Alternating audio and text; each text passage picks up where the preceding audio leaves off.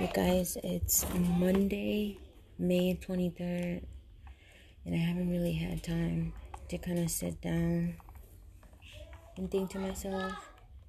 And when I do, I'm probably just too lazy to hold my thoughts together and actually say something. And then I feel like people are listening, so then I have to like whisper and shit.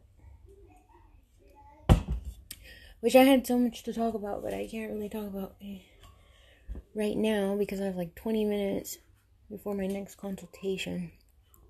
And, you know, I'm trying to get busier, so I'm gonna kind of squeeze as much as I can while I can.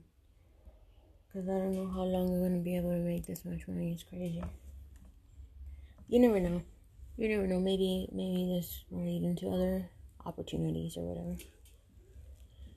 But um right now I'm trying to not touch the credit card, um